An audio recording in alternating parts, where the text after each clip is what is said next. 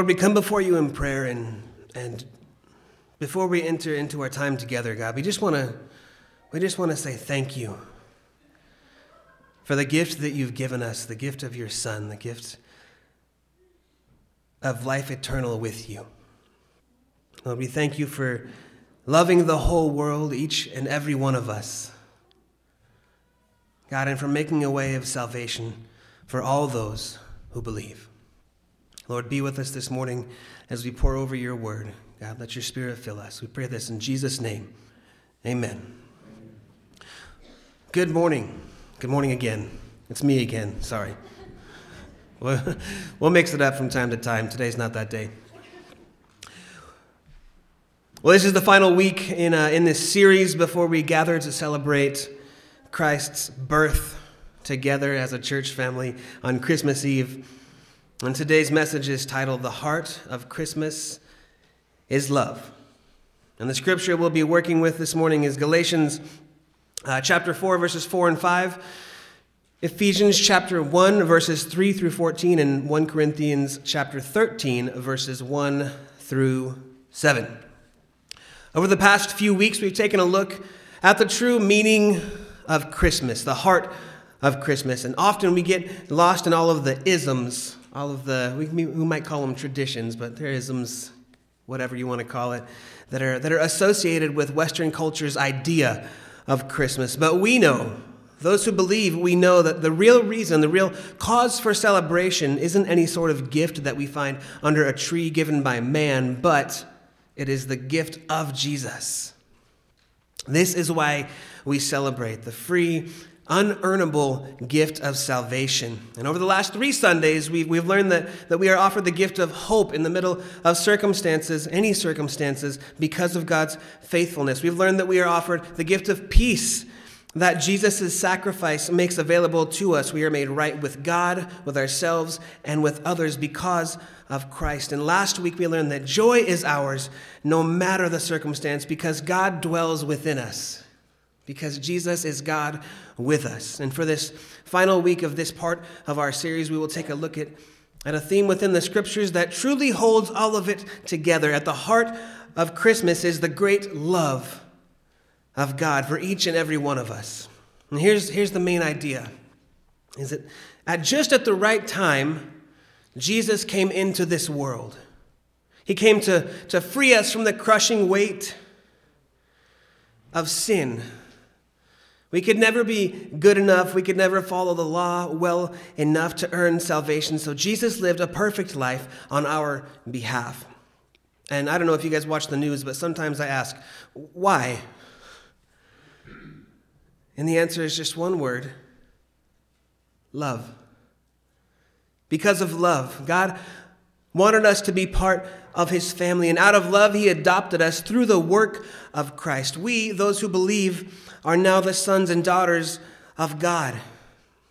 Let's, let's get into it a little further. When God sent his son to us, it was an expression of his unfailing and relentless love. His unfailing and relentless love. His love is a gift that is it is almost unfathomably thoughtful because it meets our greatest need. I know that we think that we have needs in life, but our, our, our greatest need is to be free of our sinful state.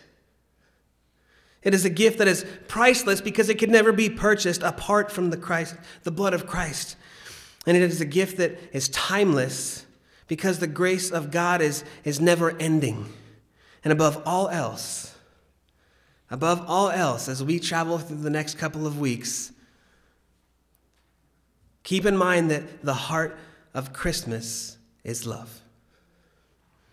The gifts of God are always right on time. Have you ever, uh, have you ever received a gift or a present from somebody who you just you can't believe how perfect the timing is? It's just, you, it's, you can't understand how somebody understood what you needed right at that time. Maybe because of something you were going through or because of a need that was met. It was as if the giver just knew what your heart or your life wanted or needed. And the book of Galatians talks about the timing of Christmas. As Paul wrote to the church in Galatia, uh, we're going to be in a Galatians chapter 4, verses 4 and 5, right here, if you're there with me in your Bible. And it reads like this But when the set time had fully come, God sent his Son, born of a woman, born under the law, to redeem those under the law, that we might receive adoption to sonship. From the moment creation was broken by sin, God began to move toward the restoration of, and rescue of all that he had made. And the Bible is an account of his divine efforts and faithfulness to set right the effects of the fall. Motivated by love, God partners with those who, who love and trust him to enact the greatest rescue plan in history. Paul wrote that when Jesus came and was born to Mary, the fullness of the time had come. It was the right moment in history to make a way for the world to be restored. And because of love, God was not content to sit back and watch creation suffer. He went great lengths to be with us and to make us part of his family once again. And what is perhaps most amazing is that when Jesus enters the scene, he meets us exactly where we are. And I mean that in scripture and in life.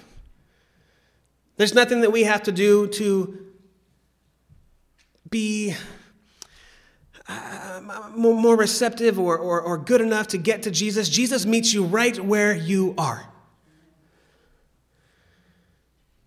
When he enters the scene, that's where he meets us. Wherever you are, that's where he'll meet you. He was born under the law of God in order to redeem mankind from where we fall short of the law. Have you guys read the law? So we all know the Ten Commandments, right? But when they refer to the law, wait, do we all know the Ten Commandments? I didn't see a lot of heads nod. Okay. When Scripture refers to the law, it's, it's more than just that. It's not attainable by man. He was born under the law of God in order to redeem mankind from where we fall short of the law. And in doing so, his perfect life met the requirements that the law demanded. Where we fail, Jesus is successful. And because of that, we are loved into the family of God. We are loved into the family of God. According to Galatians 4, the full expression of God's love is demonstrated in our spiritual adoption. We become children of God and brothers and sisters in Christ, and we are given all the privileges of sonship and daughtership with God as our Father. Many of us live our lives every day missing the fact that God loves us. I mentioned this last week that sometimes I forget. Let me clean that up a little bit. I very frequently forget that God loves me. And I know that many of you do too. I know I'm not alone in that, in that mistake. Many of us live our lives every day missing the fact that God loves us. And when we don't take into account the love that our Father in heaven has for us, it's not too long after that that maybe we forget that we are His family. Maybe we forget that we are His family. I know that this takes place in our, in our, our day-to-day life. You know, you go a long time without seeing somebody that you love, that you consider family, maybe somebody who is family. And when you're reunited with them, whether that's at a wedding or a funeral or a reunion, you realize, like, oh, I, I forgot. I forgot that, man, we are family. I forgot that we have these ties that bind us. When we miss the fact that we've been adopted into his family, we have a hard time loving ourselves.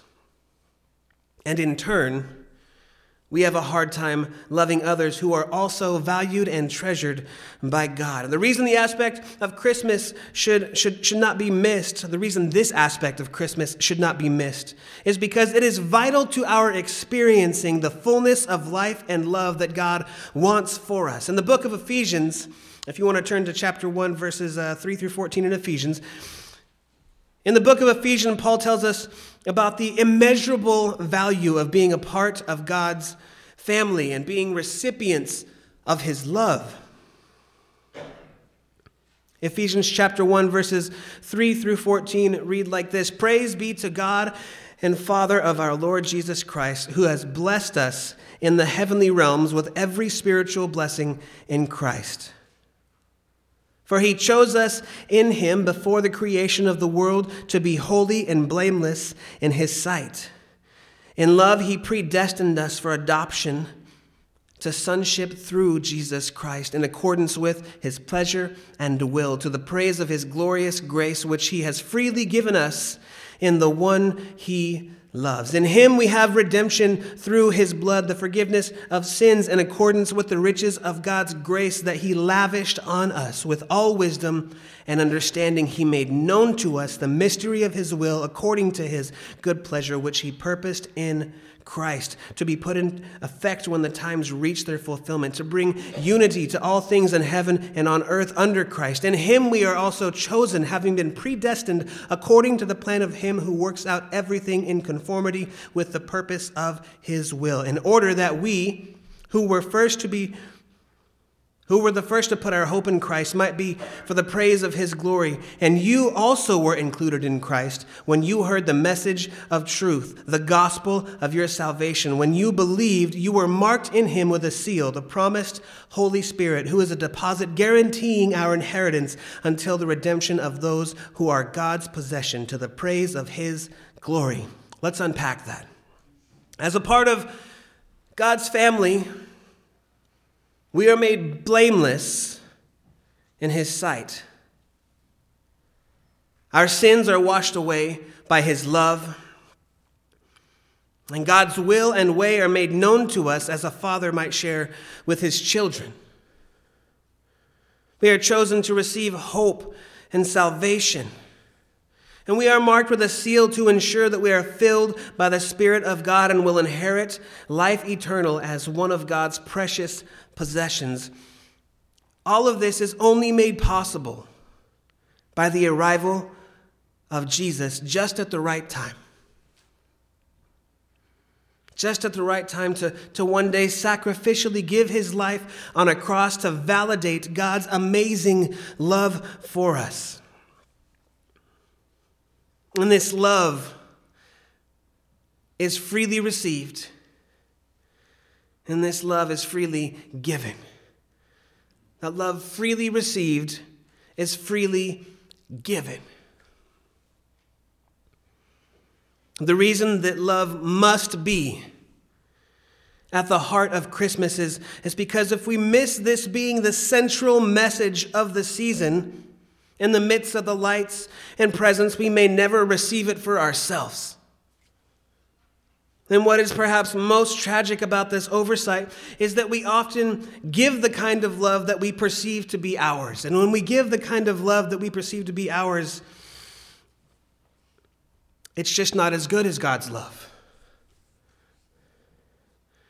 If we have not experienced the grace of God, it is difficult to offer the grace of God. If we do not know the compassion of God, it is difficult to express the compassion of God. But when we recognize the kind of love that God has for us, it becomes the way in which we treat others around us.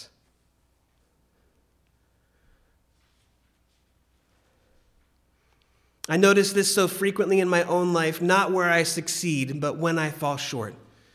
That's kind of my thermometer in life. I tend to not notice when I'm doing well, I notice when I'm doing poor.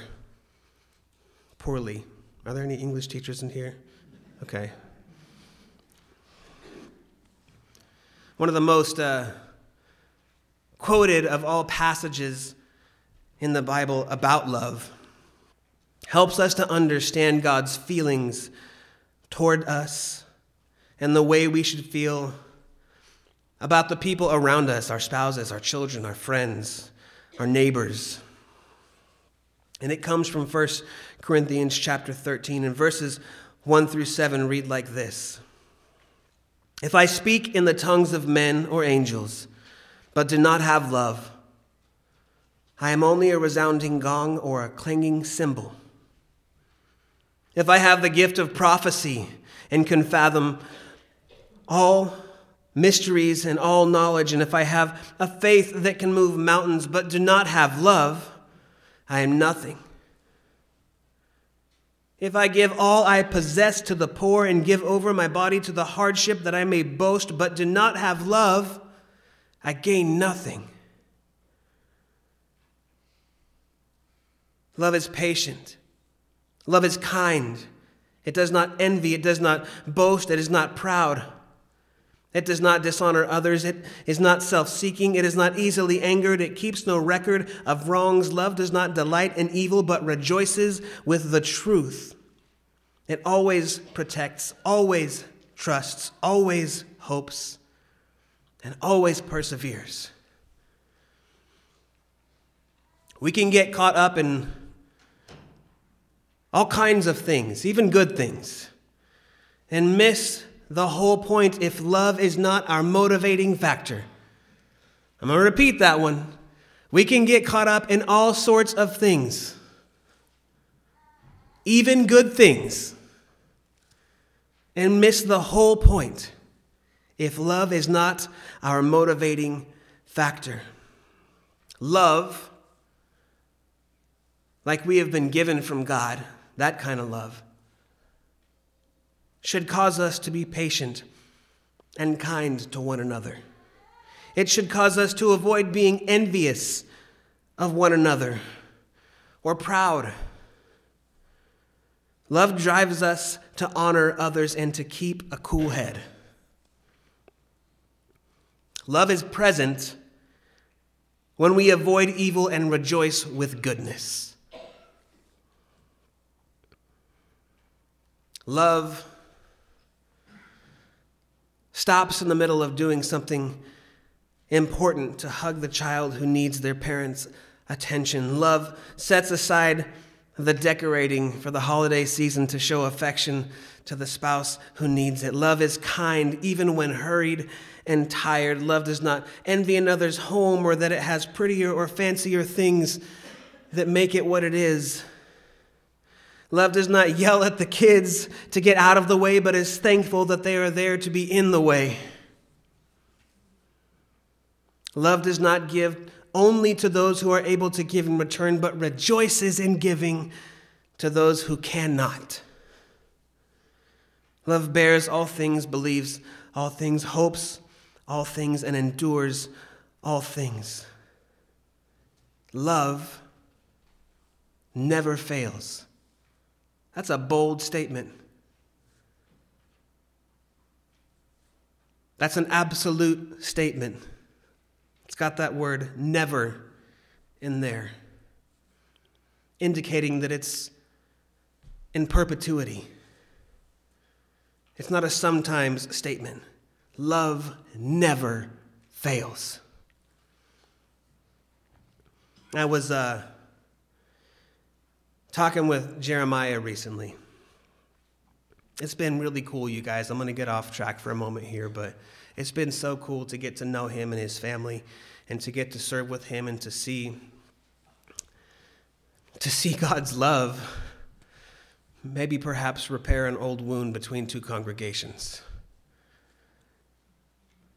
And Jeremy and Jeremiah and myself, we meet weekly right there, and we talk about the places in our lives where, where we've fallen short, and we encourage one, another with correction and, and, and a way forward, and with scripture and with prayer. I was talking with uh, Jeremiah recently, and he mentioned that passage from, from Matthew 22. I use it all the time, maybe overuse it. Terry uses it too. But it's, it's, it's that passage in Matthew 22 when the religious leaders of that time asked Jesus what the most important commandment in the law was. And Jesus replies, Love the Lord your God with all your heart, with all your soul, and with all your mind. He says, This is the first and most important commandment. And he goes on to say, The second is like it love your neighbor as you love yourself. And he punctuates that statement by saying, all the law and the prophets hinge on these two commandments. That's a bold statement. All the law and the prophets hinge on these two commandments. And what Jeremiah had mentioned is that so often he was speaking about himself, but immediately when he started talking about himself, I saw myself in his same sufferings. He said that so often we get caught up in, in the loving of others, of our neighbors, in saying yes to everything, that we forget that we were given an order of operation.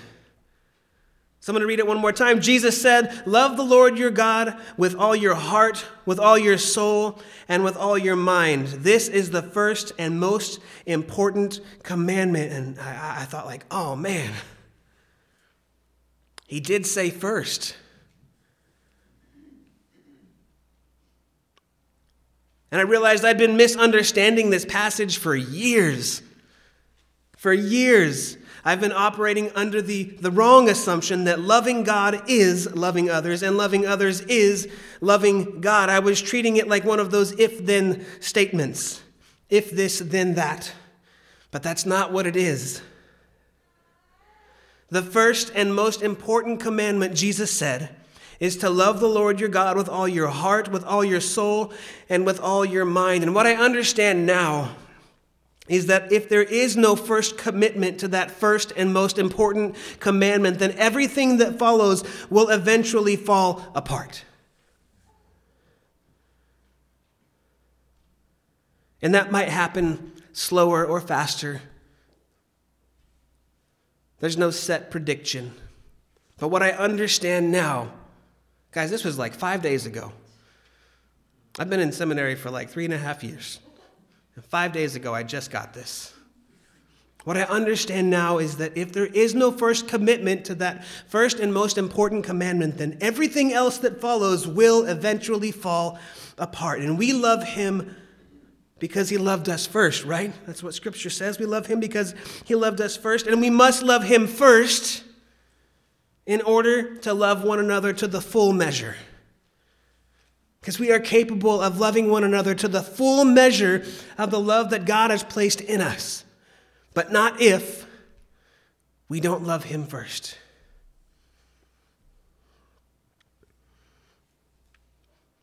Where we fail, Jesus is successful. What I love so much about this, this understanding, this new and fresh understanding for me, is it's just a reaffirmation of the fact that the work has been done. He loved us first. All we have to do is receive it. Friends, we are, uh, we are one week away from celebrating the birth of our Lord and Savior on Christmas Eve. These next seven days will likely be hectic, hurried, and stressful. This is actually the first year in a long time that I'm, I think I'm ready. I'm ready ish. But for a lot of years, like the week leading up to Christmas was like just a dead run. Going to the mall when people still went to the mall instead of Amazon and just like throwing elbows, you know what I mean? That's going to be a hurried and hectic and probably stressful week ahead of us. So remember that it doesn't matter what we're buying, toys will break, jewelry will lose its shine. But remember this the things of this world will pass away, but the love of God will endure. The things of this world will pass away, but the love of God will endure. So, this Christmas, look at the arrival of Jesus as the ultimate gift from God. It's the only one that matters.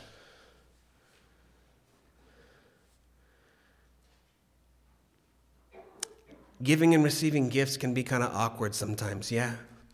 I don't know what to buy. We really don't even buy like wish lists, gifts for one another. We just ask, like, what do you want? Please tell me. It doesn't need to be a surprise. We do heartfelt things for one another all throughout the year. Why, why does this have to be some weird social exchange of purchased goods? This is what's cool about the gift of Jesus.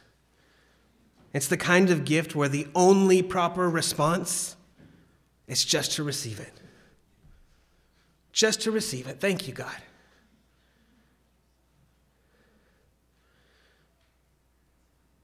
My prayer for everyone here today and everyone not here today is that we receive in our hearts that love that was freely given to us, that we might freely distribute it to others. And that it would cause us to live out that love every day of the year and not just during a, a certain time of the year, a certain day or a certain season